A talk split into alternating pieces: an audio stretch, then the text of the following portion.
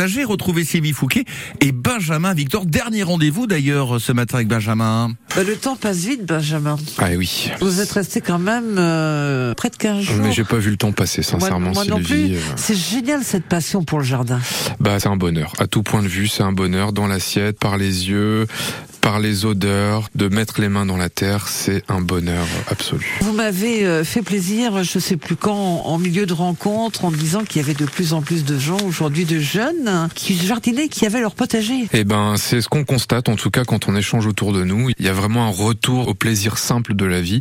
Et le potager En fait partie. en fait partie. En tout cas, moi, c'est un des plaisirs que j'ai à, à aborder ces saisons d'été, cette préparation l'hiver, de semer au printemps, de voir ces semis euh, prendre vie et ensuite être transférés au potager et ensuite de déguster, bien sûr, les fruits de tout ce travail. Et de partager en plus, parce que c'est toujours agréable de partager avec la famille, avec les amis euh, qui viennent.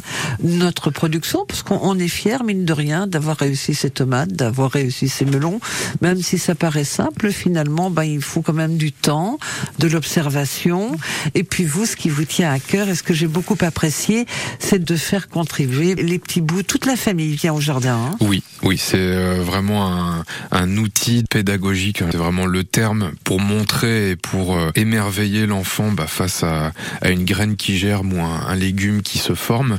Faire participer les enfants, c'est répondre à des questions qui préparent à une certaine réflexion à la vie, à la philosophie. Et euh, c'est pour moi un des plaisirs essentiels du potager.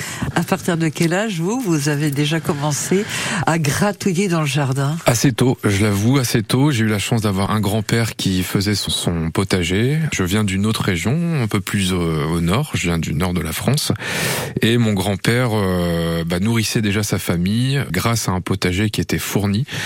Et euh, comme vous le dites, un partage des légumes, une redécouverte de goût de certains légumes qui nous donnait par rapport à ceux qu'on peut trouver dans le commerce. Rien à voir. Ah bah rien à voir, qui te donne tout de suite une idée du plaisir que tu as à déguster les légumes que tu produis.